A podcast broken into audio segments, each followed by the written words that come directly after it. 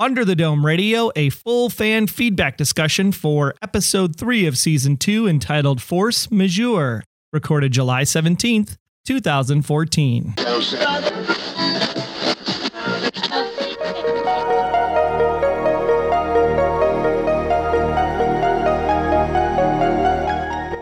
Thanks for joining us under the Dome in Chester's Mill. It's Under the Dome Radio, the unofficial podcast by and for fans of CBS TV's Under the Dome. It's episode 29, and we're going to be talking about a few things tonight where we're going to refer back to the show notes for the links that we discussed. So all you need to remember is underthedomeradio.com slash 29 to check out that stuff because there's some juicy stuff coming up a little later in the show. And we want to have your feedback to share on the next episode of Under the Dome Radio. Just go to underthedomeradio.com slash feedback. And Under the Dome Radio is proud as can be to be a member of Noodle Mix Network, as well as being sponsored by our affiliate links at underthedomeradio.com. Wayne Henderson here. Glad to be with you. It's kind of hard for me to believe that 20 years ago, I was playing some Dwight Yoakam songs at the country bar where I used to be a club DJ. And now I'm talking about Dwight's acting on television. So old habits are hard to break five, six. Here you go. And I'm Troy Heinrichs. 20 years ago, I started my artistic career, and well, it ended 20 years ago. So you won't see any paintings or drawings from me by any shape or imagination on the underthedomeradio.com website. But we're glad either way to be chatting with all of you this evening as we discuss this really, really awesomely action packed filled episode. Yes, there is so much to talk about. So we're going to get to it in just a second. Just want to remind you that we have a few segments during the show. We've got breaking news, we're going to be talking about ratings, maybe things that have been going on around Chester's Mill, and then on the air, where Troy and I talk about our favorite and most interesting moments of this most recent episode. Then, of course, on location, where we're going to be talking to all of you Domies, residents of Chester's Mill, fans of the TV show Under the Dome with your wild thoughts and theories. And then, of course, investigative reports. That's for those of you who really want to be in the know. We might talk about some things that could or could not be synced with the book, so it could be spoilery just in that section. And we'll have requests and dedications where we're going to show how you can help the show. And thanks to you who have helped out the show. Let's kick it off with some breaking news this evening because ratings are up this week, at least in the 18 to 49 demo, back up to a 1.9 but the show is still losing overall viewers. Hopefully, they're translating into the DVR numbers. I haven't yet seen any of the live plus seven day numbers for the first week of Under the Dome. Once we have those, we'll be sure to share them with all of you. But we are about 30% viewership down from last year's average of about 10 to 11 million. And that's not so surprising for a season two. A lot of TV shows take, take a little bit of a dip, but we can certainly turn it around because the content on Under the Dome has been so fantastic overall this season. So, in comparison, for the week ending June 13th, which included last week's not so awesome episode two of Under the Dome, it was the second highest viewed original program that week with 7.7 million plus for same day viewers. So, it was a little bit behind Extant, which was also on CBS and also an Amblin Entertainment show. And that one brought in 9.5 million for the show premiere. And of course, having Halle Berry probably didn't hurt. No, not at all. And in the 18 to 49 demographic, Under the Dome came in eighth overall, but was the fourth original summer show behind Big Brother, MasterChef, and The Bachelorette in that coveted demo. I'm sure this is going to change a little bit next week, giving you know, the higher demo rating this week of the 1.9. And Canada is finally reporting numbers, and Under the Dome is actually up from its numbers from last year, going from 2 million to 2.3 million viewers and claiming the top spot in the land of the Maple Leaf. So, congratulations under the dome for that feat. And thanks to listener Lawrence for sending in that piece of news. And of course, if you have Under the Dome happening in your country, we'd love to see what the ratings are around the world. There's 60 plus countries that have this show, and that's how they're paying for it, along with that $900,000 per episode price tag Amazon's throwing in. So, of course, we want to see how Under the Dome is faring in other parts of the world, not just the US and Canada.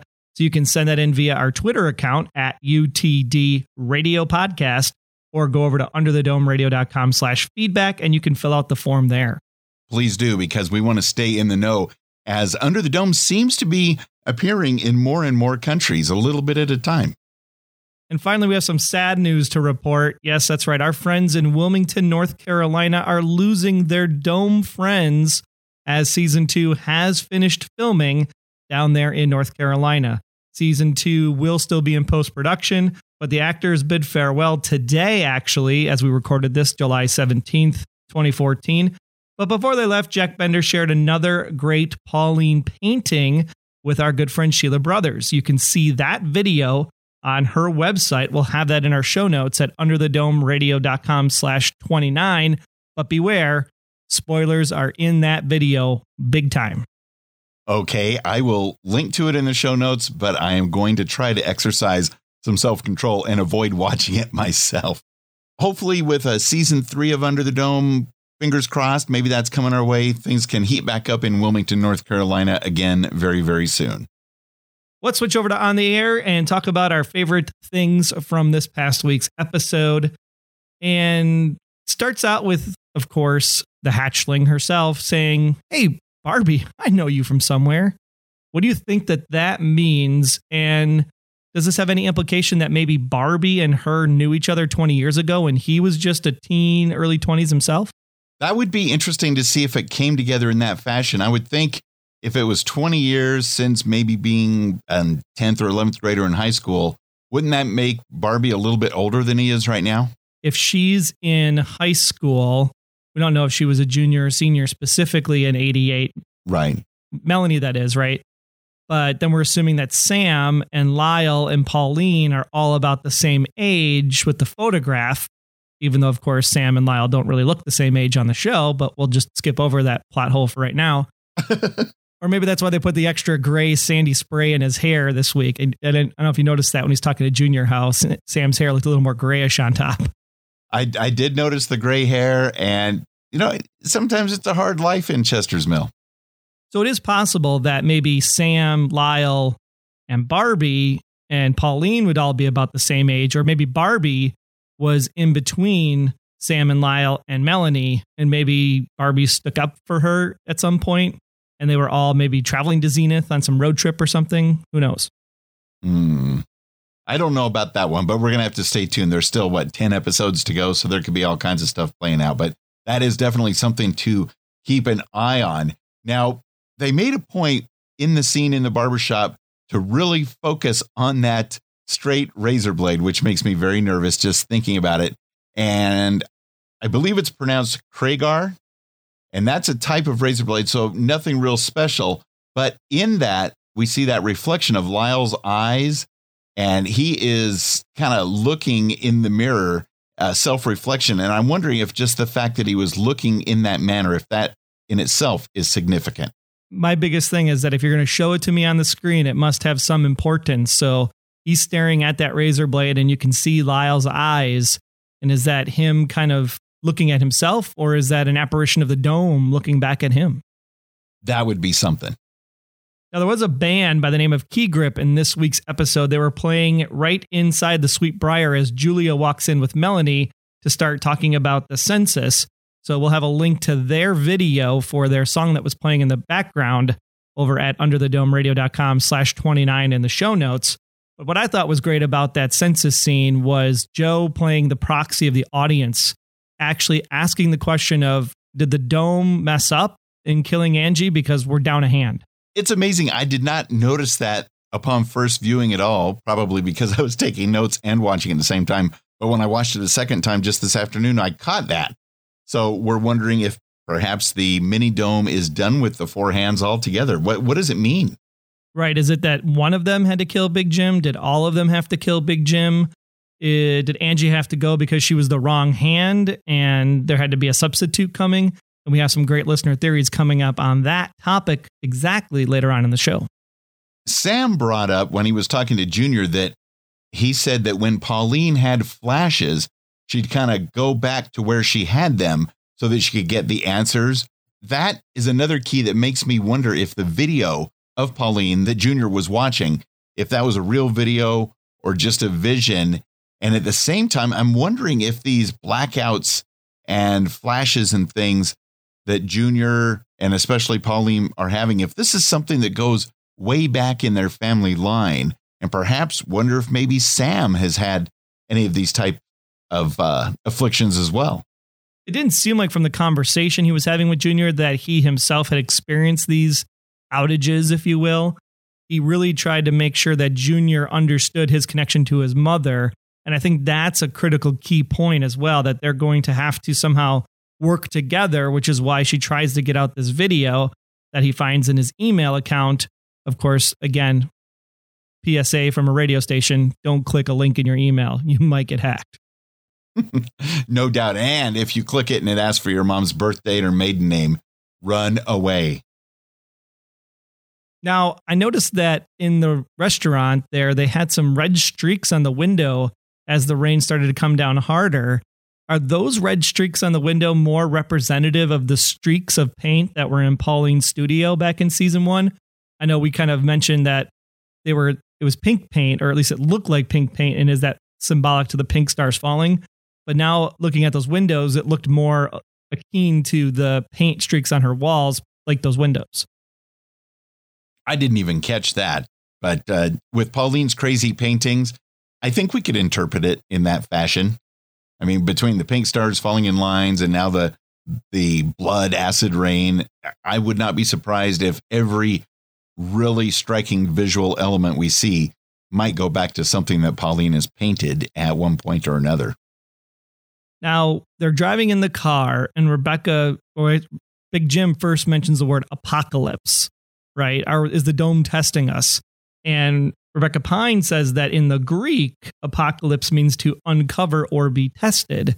So that obviously fits. But what was really interesting is that Lyle ends up referencing the plagues of Egypt as part of this apocalypse and specifically mentions the Red Sea. What I found interesting is that the Red Sea is the end of the story of the Exodus of the Hebrews from Egypt in the Bible. And kind of the start of the Exodus is the night of the Passover, which ties back to Pauline painting the blood over the door in episode one. So maybe this whole tie into Egypt and the plagues and what happened there is really more part of the story than we know. Either that, or they are just trying to throw us all sorts of things that uh, we need to sort out and try to pick and choose what are the red herrings and what aren't. But uh, I'm going to agree with you on this one. And it's interesting that even though Miss Pine is all about science and how I stopped the rain and I did this and science is awesome, even she, like you mentioned, talking a little bit more about the history of the word apocalypse without knowing it necessarily, kind of talking in a biblical way herself. Well, now this one's going to get a little bit freaky on you as I was doing some research, I came across a tie because we have 12 months on the calendar, right? And there were 12 tribes of Israel that, you know, came to Egypt initially with Joseph and then, of course, went back and became part of the promised land. But there's 12 houses I found out in astrology. So if you talk about tying science and religion together, the seventh house in these 12 houses is where you'll actually find insight on relationships. Technically, it's really called a house of marriage, but it could also define how you pair up, whether it's in love, friendship, business relationships, or partnerships like a contract. And the seventh house holds clues to all important one on one personal ties, and that includes enemies and arch rivals. So there's very many hues relating from the harmony of life or death or power struggles are expressed in this particular seventh house in astrology, which then led me to think of where does the term seventh heaven come from? Because if you're in seventh heaven, you're in pure bliss and joy because you're in this kind of highest of holies by the mightiest being kind of thing. And when you get married, you should be in seventh heaven experiencing this union of joy. I took that a step further, tied that into zenith, which is also a term used in astrology. And if you can put the seventh house at the zenith point, is that really what's happening under the dome? Because it talks about power struggles and contracts and marriage. And now it seems like Pauline wants Junior not to let Big Jim know about anything. So, do we have a house and a wife, their home divided? And this marriage is the two side conflict that I mentioned earlier this season. Wow. Good research on that one, Troy. I hope, hope, hope, hope that Under the Dome is not going to be digging into astrology. I wanted to get that off the rails. It, it, it, was interesting research. I mean, I don't subscribe to it personally. If there's listeners out there that do, you know, I'd like to learn more about it just as it ties into the show. I thought it was very intriguing that this whole seventh heaven, seventh house, you know, and the fact of the zenith at the top of the dome. And, and when they're talking about astrology and they're talking about the, there's the um, ascending spot and then there's like the descending spot on the horizon and the, the, there's this meridian line and the meridian line points to the heavenly house when it's at the certain point. I mean, there's a lot of information on this. You can look it up online. It was it was just really fascinating to read about and tie it back into the show. I want to know more about the giants that might have lost a contact lens. Oh, we're going back to that theory. I like that well, theory from last year. That was the, one of the original ones, you know. Maybe the giants are the Greek gods that live in the stars and they're coming down from the heavens.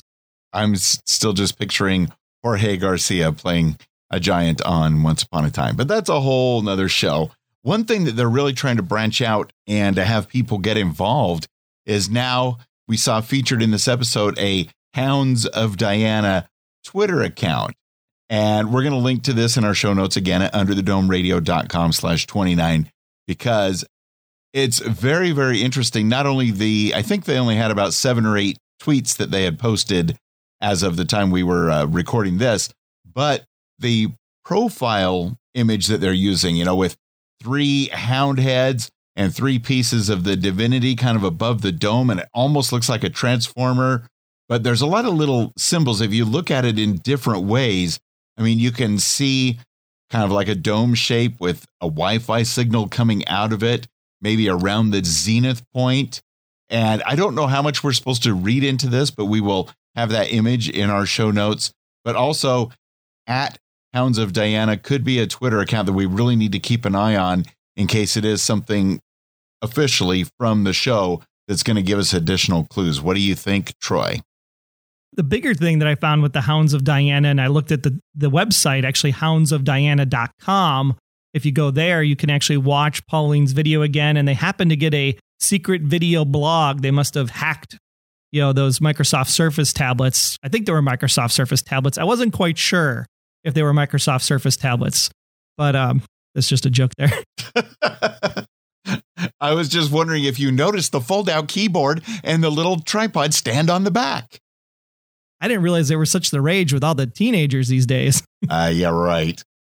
Anyways, the houndsofdiana.com website, when as Wayne was describing, it's got the picture of three, you know, dog heads, I guess, and when you think of the three dog heads, you think of Cerebrus, which is the guardian of Hades or hell.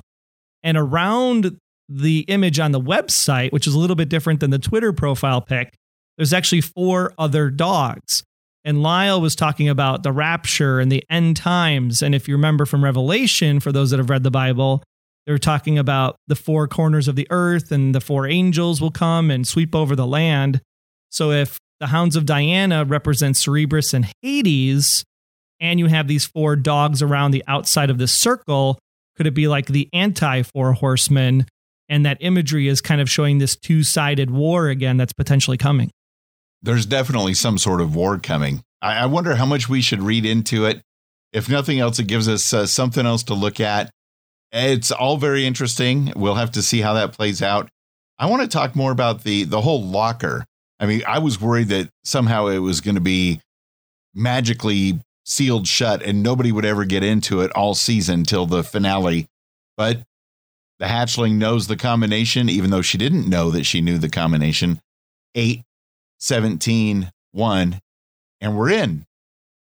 The notice that she didn't open it, she only unlocked it. Because I think there might have been some connection. If you watch the scene. She puts her hand on the locker, which mysteriously is the same size as Angie's. And then, of course, there was a little bit of an electrical kind of sound effect, I guess. And then the music kind of swelled up a little bit. And I, that had to have been significant because if she opens the locker, I'm sure we see what's in the locker. But because Joe opens up the locker, the mysterious cloak of whatever it is over it, you know, happens to be there which is why we're all like, okay, you stick your hand out of the window into the acid rain, but you won't stick your hand in the locker to see if there's like a magical portal there. good point. Good point. And of course, the Wi Fi signal disappears the minute they open the locker. So does that mean the Wi-Fi signal is controlled from outside or is it controlled from inside the dome and who's behind that Wi-Fi signal? You don't think that's just a coincidence that it stopped at about that time? I don't know. There's a lot of clues in those emails and things as Junior was looking at them. Sorry, James was looking at them, and um, also Joe and Nori. Because one of the emails that Joe actually got was from Ben, or at least the name Ben. Don't know if it was the actual Ben, but as you were looking there at the Hounds of houndsofdiana.com website, they also have a picture saying that they were there on Visitors Day. And if you remember, Ben was talking to some people, you know, and finding out like what China feels about all of this. And with that email from Ben being in there, I'm wondering if that email came from Ben nine days. This is where it gets a little weird because if you look at the dates on the emails, the email from Ben came, you know, about a week ago, which means it would have been about day nine, which is when, you know, Maxine and the Fight Club and all the stuff we didn't like last season was happening. So could Ben be part of this group that, like you said, I have friends on the outside. I know more, you know, so is Ben's character going to blossom into something bigger? And that's why we haven't seen him yet. I've been wondering what that kid is up to. Why isn't he hanging out with the other teenagers? And, you know, Miss Pine said that everybody between this age and this age needs to be in school. So basically, Ben is truant, but he's probably up to something extra good. Let's switch gears and talk about the other real big things that we found out in this episode when it comes to Sam and Lyle Chumley.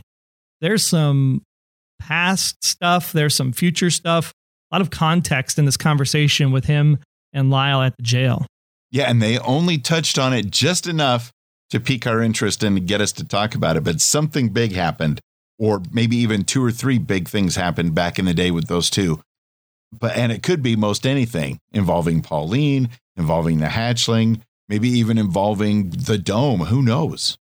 The big lines that I took away was when Sam said, When this thing came down, I told you to lay low and follow my lead.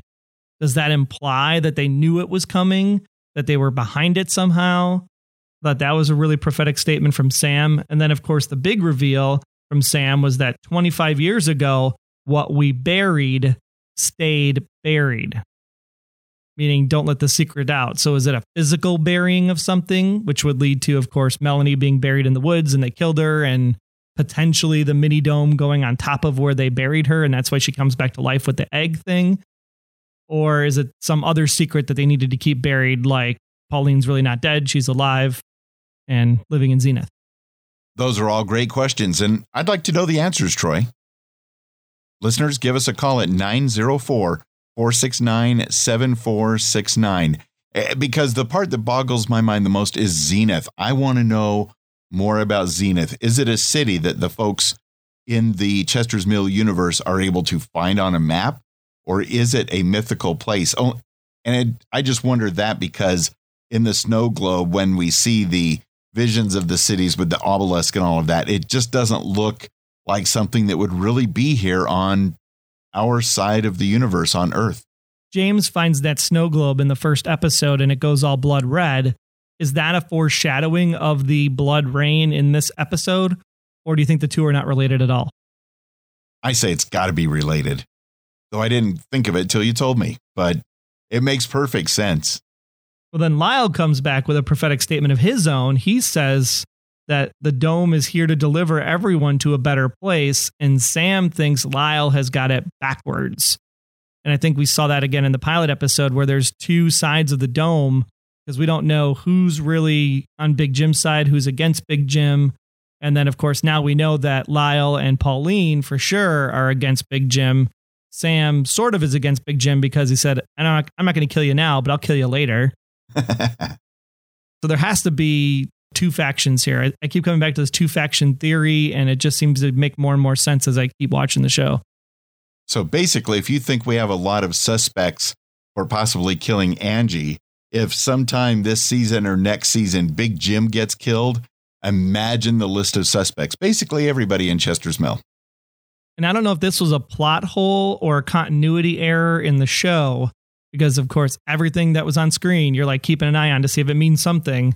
But the message that Junior got from the Hounds of Diana came in at about noon on that same day, right? he clicks on the message, which again, you're not supposed to do PSA. Don't click on a link in your email.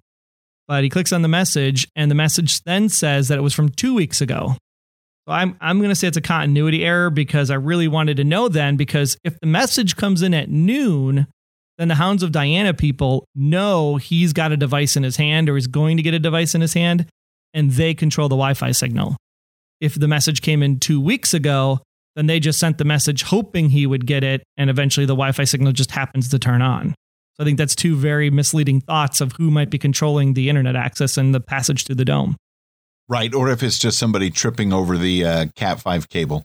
But it makes me wonder if, you know, whether or not who's controlling the Wi Fi, how did they know that they were going to have their uh, little tablets in their hands searching for something? Because I thought they'd pretty much given up on trying to get contact with the outside world for quite a while. And all of a sudden they're on their little tablets, and next thing you know, they're seeing all the emails come in.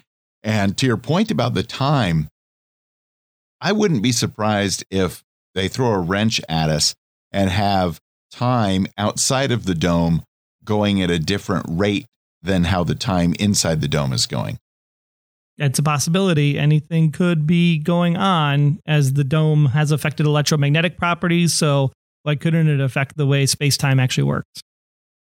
It could go anywhere. Remember, this show's based on a novel by Stephen King, and a lot of people still mostly think of Stephen King as a horror author, and he does excel at that. But I've read quite a few of his books that are definitely science fiction in nature that are my preferred Stephen King books. And so I would not be surprised. Let's just lay it out there.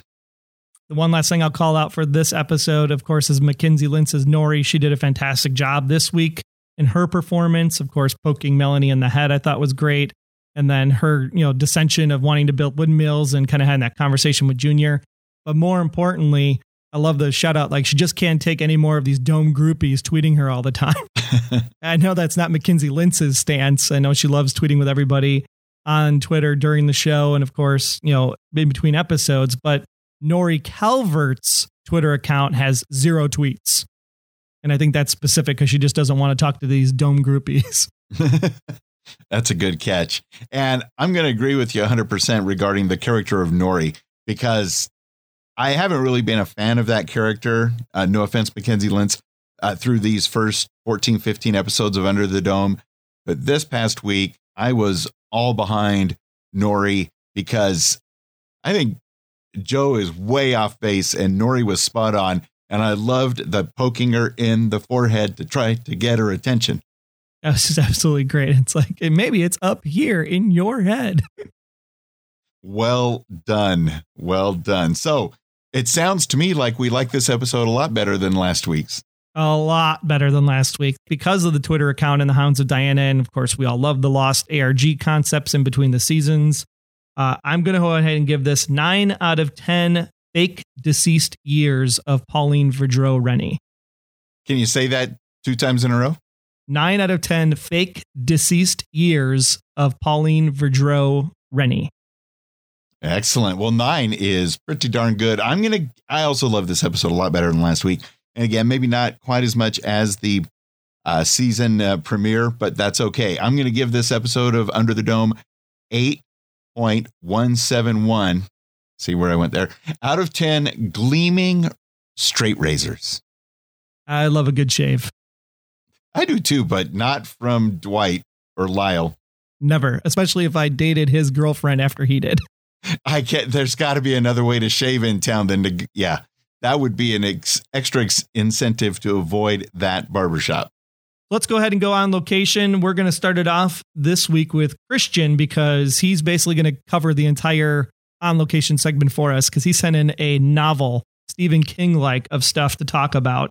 First thing he wanted to talk about is that we finally got to see some outside of the dome actions and interactions through the emails and Twitter accounts and of course the brief news segment that we got in the first episode. So he's really happy that outside the dome stuff is going to be taking place. Secondly, we finally got to see at least some of the interaction between Joe and his parents. Well, at least his father through the email. I would have appreciated though if Joe had actually responded. There's lots of things he could have talked about, like, hey, I have a girlfriend, the dome was magnetized, I love you, things of that nature. At least get a message out. Either him or Nori for that matter. Why didn't anybody just open up Skype? It's also a Microsoft product. I could have gotten a message out some way to somebody.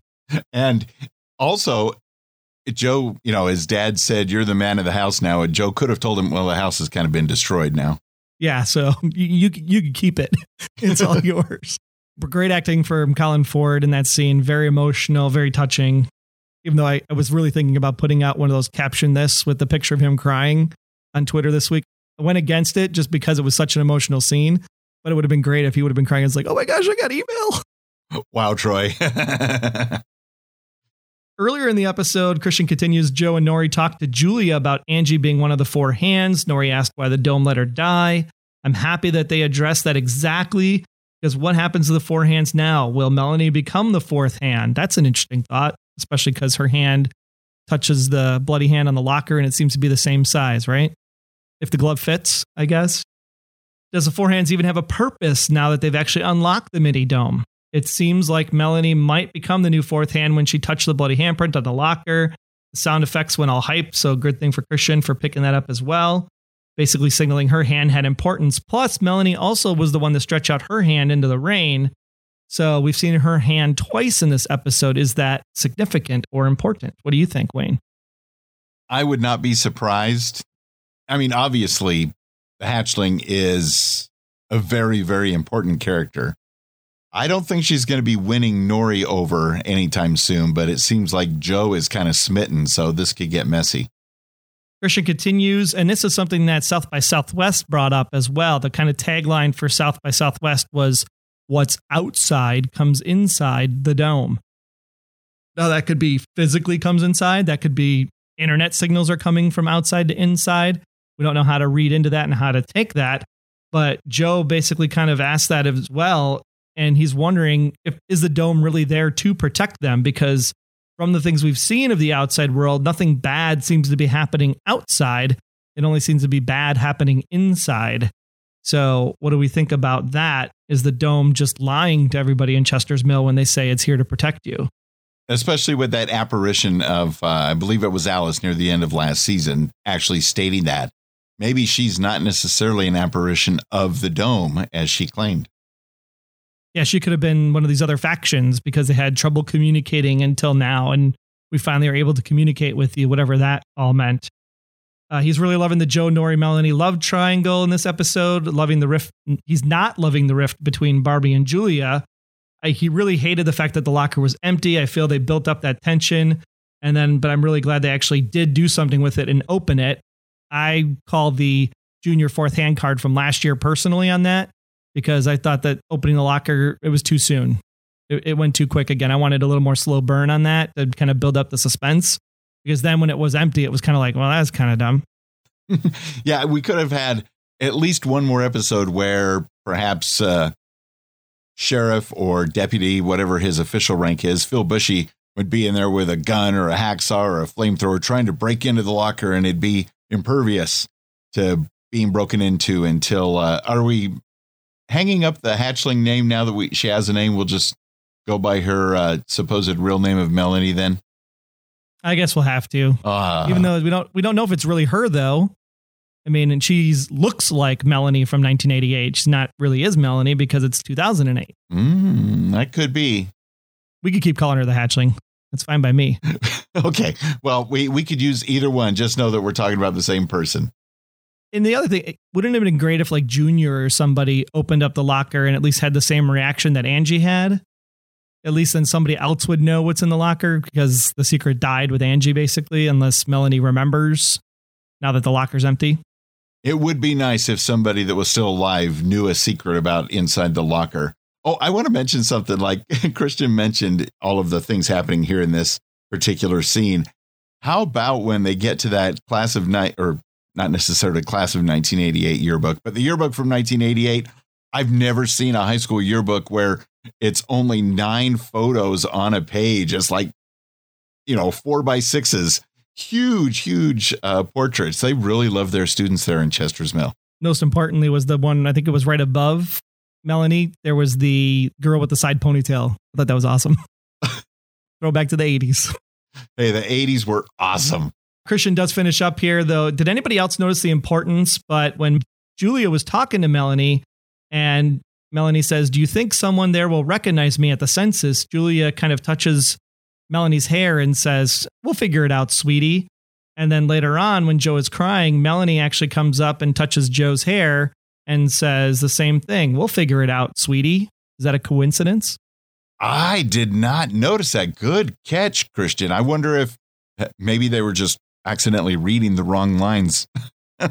not likely, but that is really weird. And I don't know about Miss Shumway with her overprotecting of uh, the hatchling. It it's just seems so odd. I mean, even kind of going against Barbie a bit in defense of this mysterious Melanie from 1988. I, I have a feeling it's got to be explained in one fashion or another that she just wouldn't protect her. But anyway, let's go ahead and roll along and check in with the listener voicemail feedback line, which you can have your voice included by calling 904 469 7469. Hey guys, this is Jeff Gentry, X Force 11. Haven't listened to y'all's initial reaction podcast yet, but I just had to call in after watching the app. Wow. Amazing twists and turns. Lyle and Sam secretly get Junior's mom out of Chester's Mill, fake her death, and who knows what else. And we have a person return seemingly from the dead, not aged. Uh, what's going on? I mean, there's so much. Did um, did the dome bring this girl back in time? Did the dome foretell uh, the need of uh, Junior's mom to get out? Um, I, she's in the same town that Barbie's from just so many questions. So good. People need to get back to watching. I mean, it's good stuff. All right, guys. Look forward to hearing your theories. Talk to you later. Bye. Jeff, thank you so very, very much for calling in again. Great points. And it reminded me that I'm going to have a little bit of a trouble maybe getting confused as to which podcast we're doing because now we've got people coming back from the dead that haven't aged and they're returning and it's kind of making me think of resurrection there's i know they're on two different networks they're totally unrelated but it's just interesting that the same thing is kind of happening I know, and now Jeff spoiled resurrection for all of us because the dome's bringing him back to life. That's what's going on on that show. I would not be surprised. Another small town in middle America both filmed at Screen Gem Studios, one in North Carolina, one in Atlanta. Definitely some similarities there going on. And of course, if you want to check out that other podcast, you can find it at resurrectionrevealed.com. Show starts up again on September 28th. Woo woo. Well, Tim wrote in and said, Hey, Wayne and Troy, first off, I love the podcast. I didn't discover it until the very end of the first season, so I'm playing some catch up with last year's shows, even though I am currently listening to all of the new podcasts. I have a theory on why the dome is there. I do believe that, like Troy said, that there are two factions going on, one good and one bad. Call it for your lost reference this week, if you will. I think the dome was put there in order to trap one of those factions inside, which means it was actually there before the dome was dropped. I think the hatchling was brought there, the egg, the only way of slowly doing this, to spy and discover which residents of Chester's Mill are actually part of these beings. So he's saying that other people in Chester's Mill may not be people, they may be part of this army or what have you. Once she knows which one, she's actually going to communicate via whatever is in the locker to her people who it is, and then a plan for an all out war will start to go in effect. I am thinking that at the end of the series, basically the dome will be lifted up, the war will begin, two sides are going to fight, and then the end will be just a few Chester's millions lucky enough to survive the war after it has ended. What are your thoughts on this, Wayne? Little crazy, or do you love it? Both. I do think it's a little crazy, but Tim, that is the exact kind of crazy theory I love.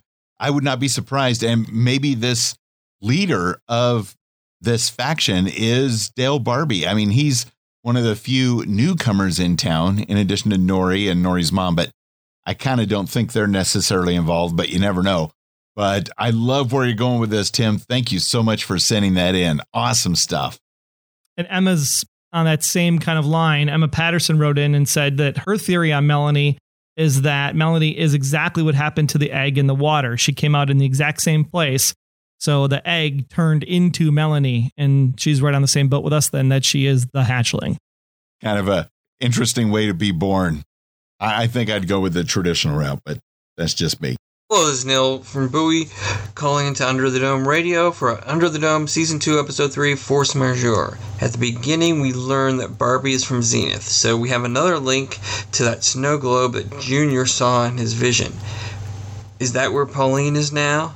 We also learn again that it's been nine years since she was supposed to have passed. Rebecca Pine serves at the pleasure of my councilman, she says.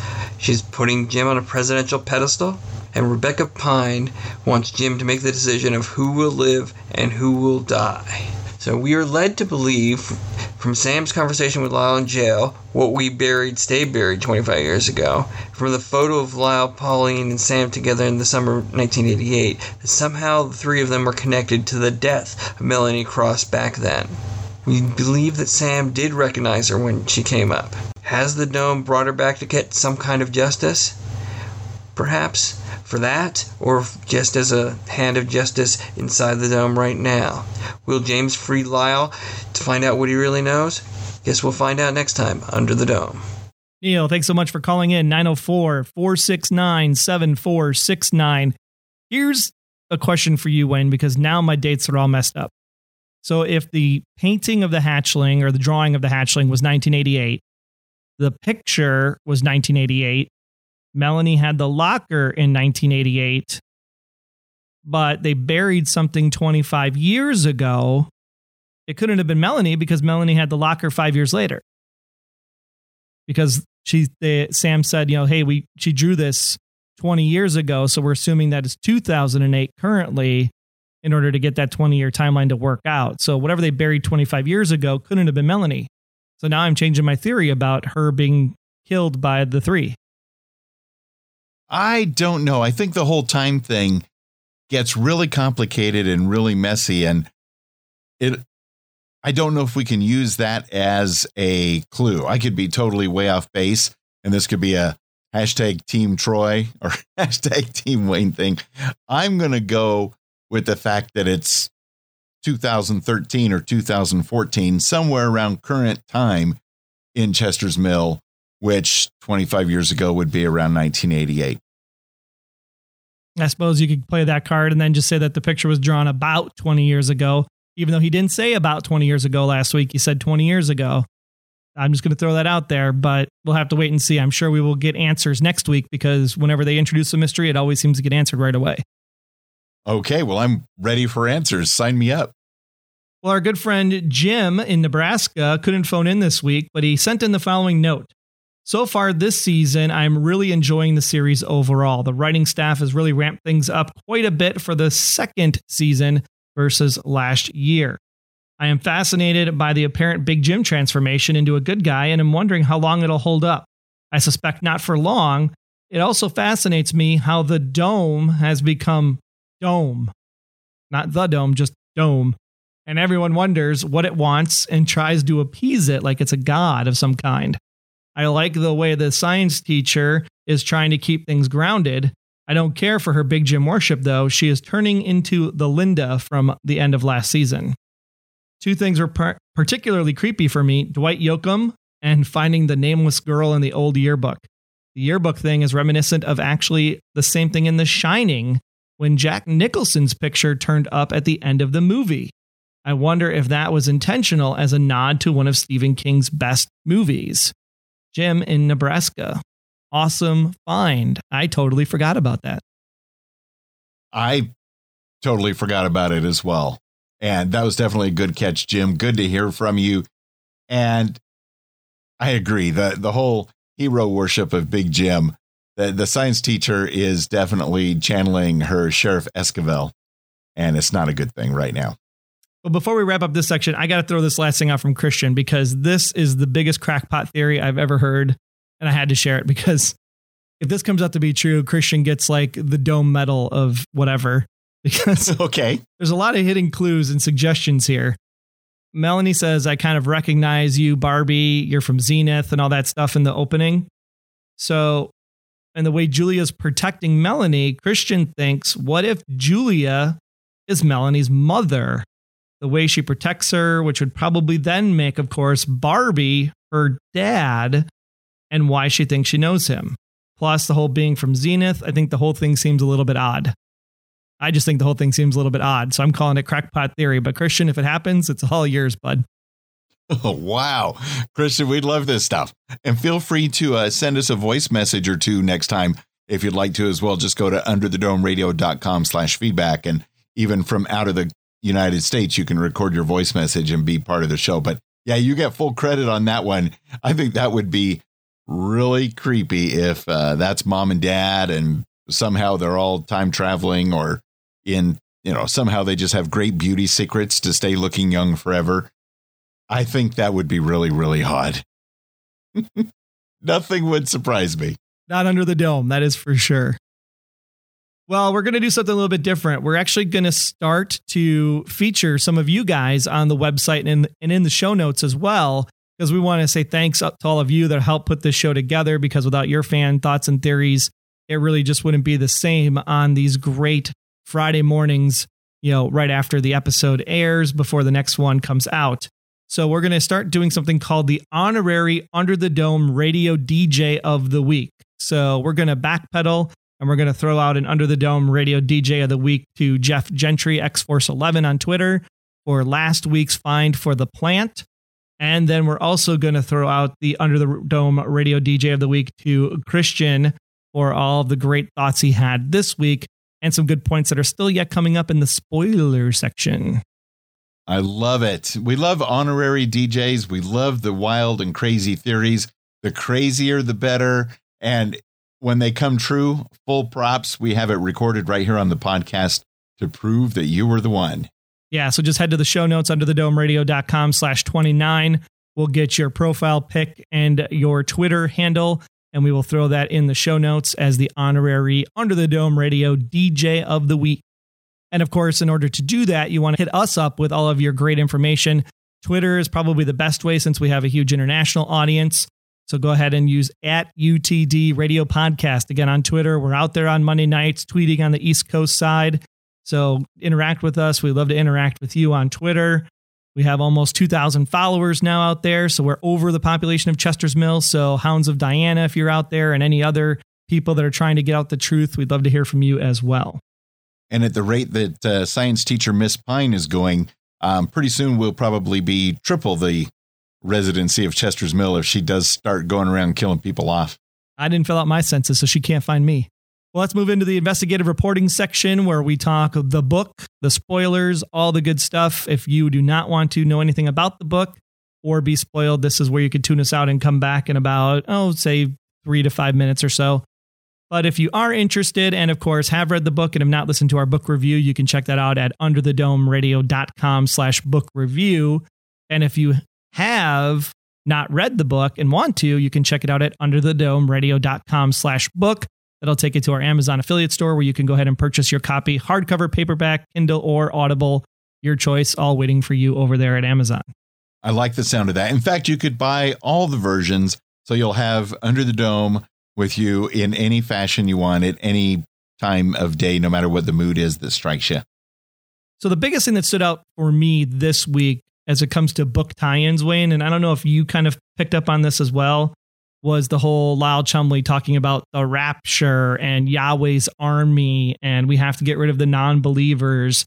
And I felt that that was very much like when Chef, aka Phil Bushey in the book, when Chef and Andy Sanders were taking the rapture drug themselves and they were seeing like the white angel and they were trying to become this new army and they had to protect the propane and the radio station from whoever was going to come take it away so I thought that was very similar to that kind of mantra that Chef was feeding Andy as they were on their little high trip at the radio station. I love that, especially because near the second half of last season of Under the Dome, I thought it had totally diverged from the book and maybe never going back. And already this season, so many great other tie ins, maybe rewritten or rearranged.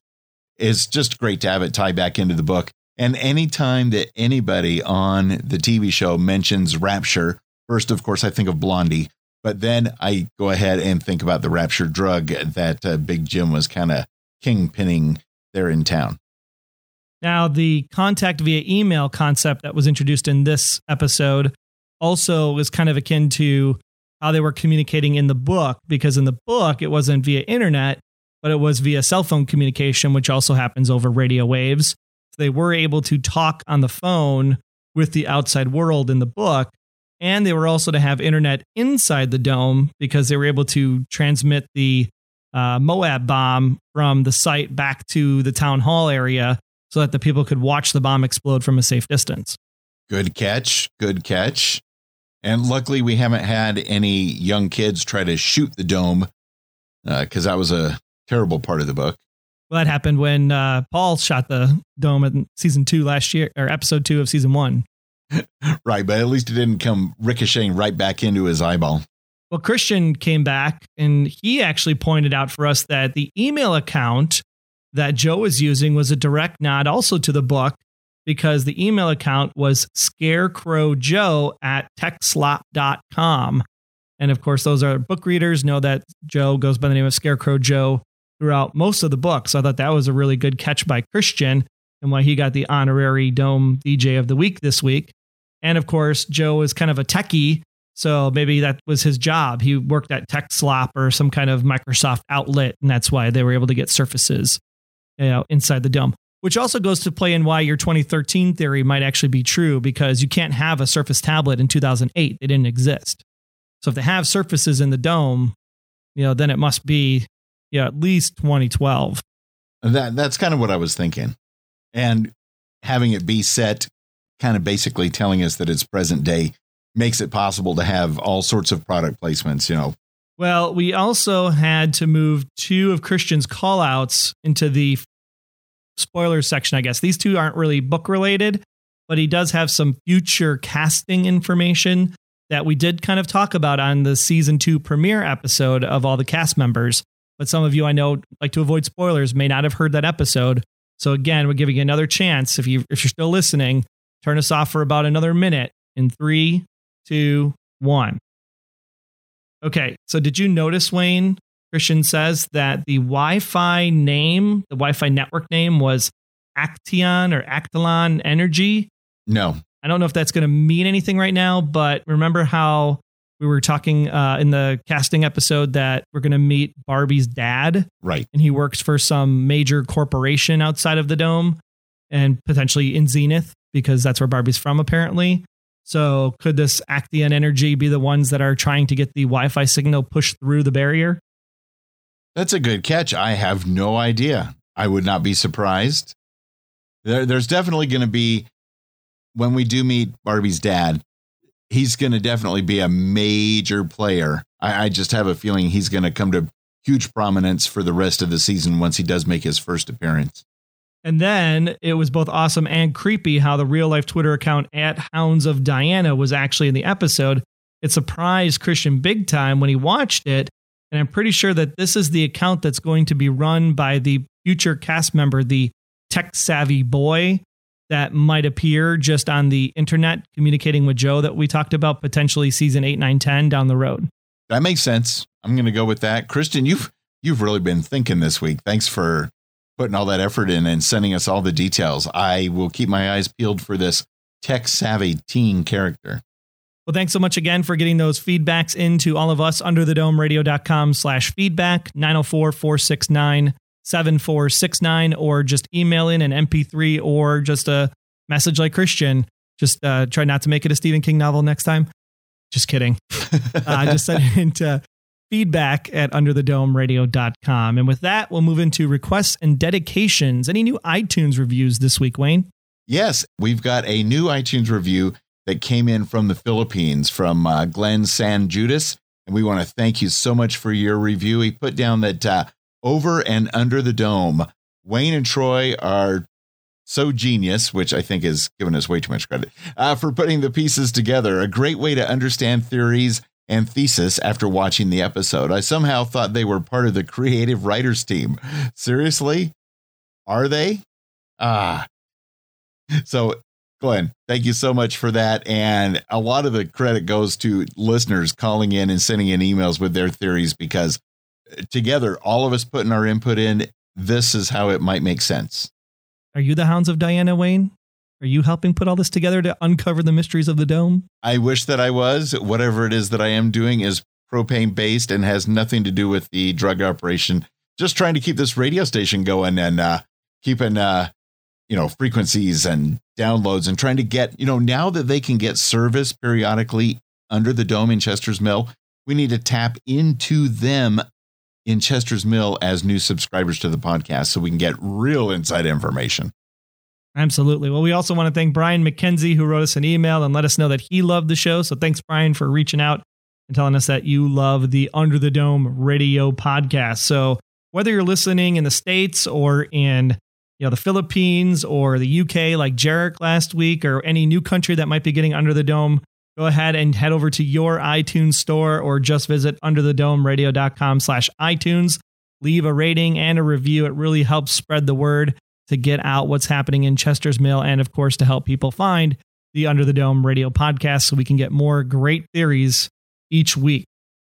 Absolutely. Please go ahead and do that. And another thing you can do is show your pride for enjoying the Under the Dome radio podcast and get some Under the Dome radio podcast logo gear. You know, you can get a coffee mug. We have a version with the image on one side, but a deluxe version with the logo on both sides. So you can be ambidextrous and still show off your love for the TV show and the podcast, as well as an Under the Dome Radio podcast logo t shirt, because everybody needs new shirts all the time, right? Just go to underthedomeradio.com slash goods and pick up one today. And of course, keep the propane donations flowing. Resources are running low. You heard Rebecca Pine tell everyone we're going to need more propane to generate energy because it's going to take a while for Joe and Norrie Junior and Melanie and whoever else can help out that is between the ages of 14 and 18 in the town to build these windmills. So propane is still the main source that's needed. So just use the right hand sidebar, send in a propane donation to us, and we'll make sure to put it to good use. But most importantly, we want to connect with all of you guys, the fans. Our social links are right there at the top of the page. Follow us on Twitter, UTD Radio Podcast. Check out the Facebook page, the Google Plus page. Subscribe in iTunes, Stitcher. We actually just got approved. We're now in TuneIn.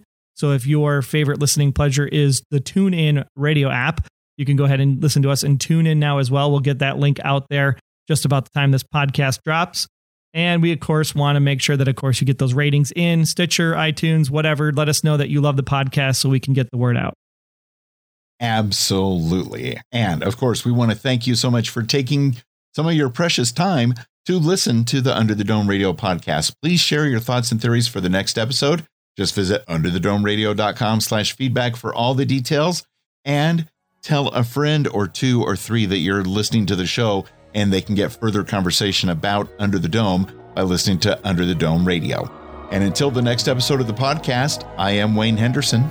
And I'm Troy Heinrichs, conserving our propane until our next shipment arrives from all of you as we stay trapped under the dome.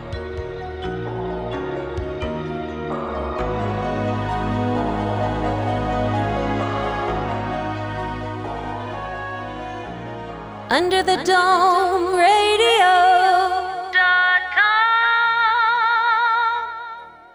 Under the Dome Radio is a proud member of Noodle Mix Network. Get more of our award winning and award nominated podcasts to make you think, laugh, and succeed at noodle.mx. Get organized in your personal and professional life. Laugh with our clean comedy, theorize over great television shows, and so much more, all waiting for you at noodle.mx.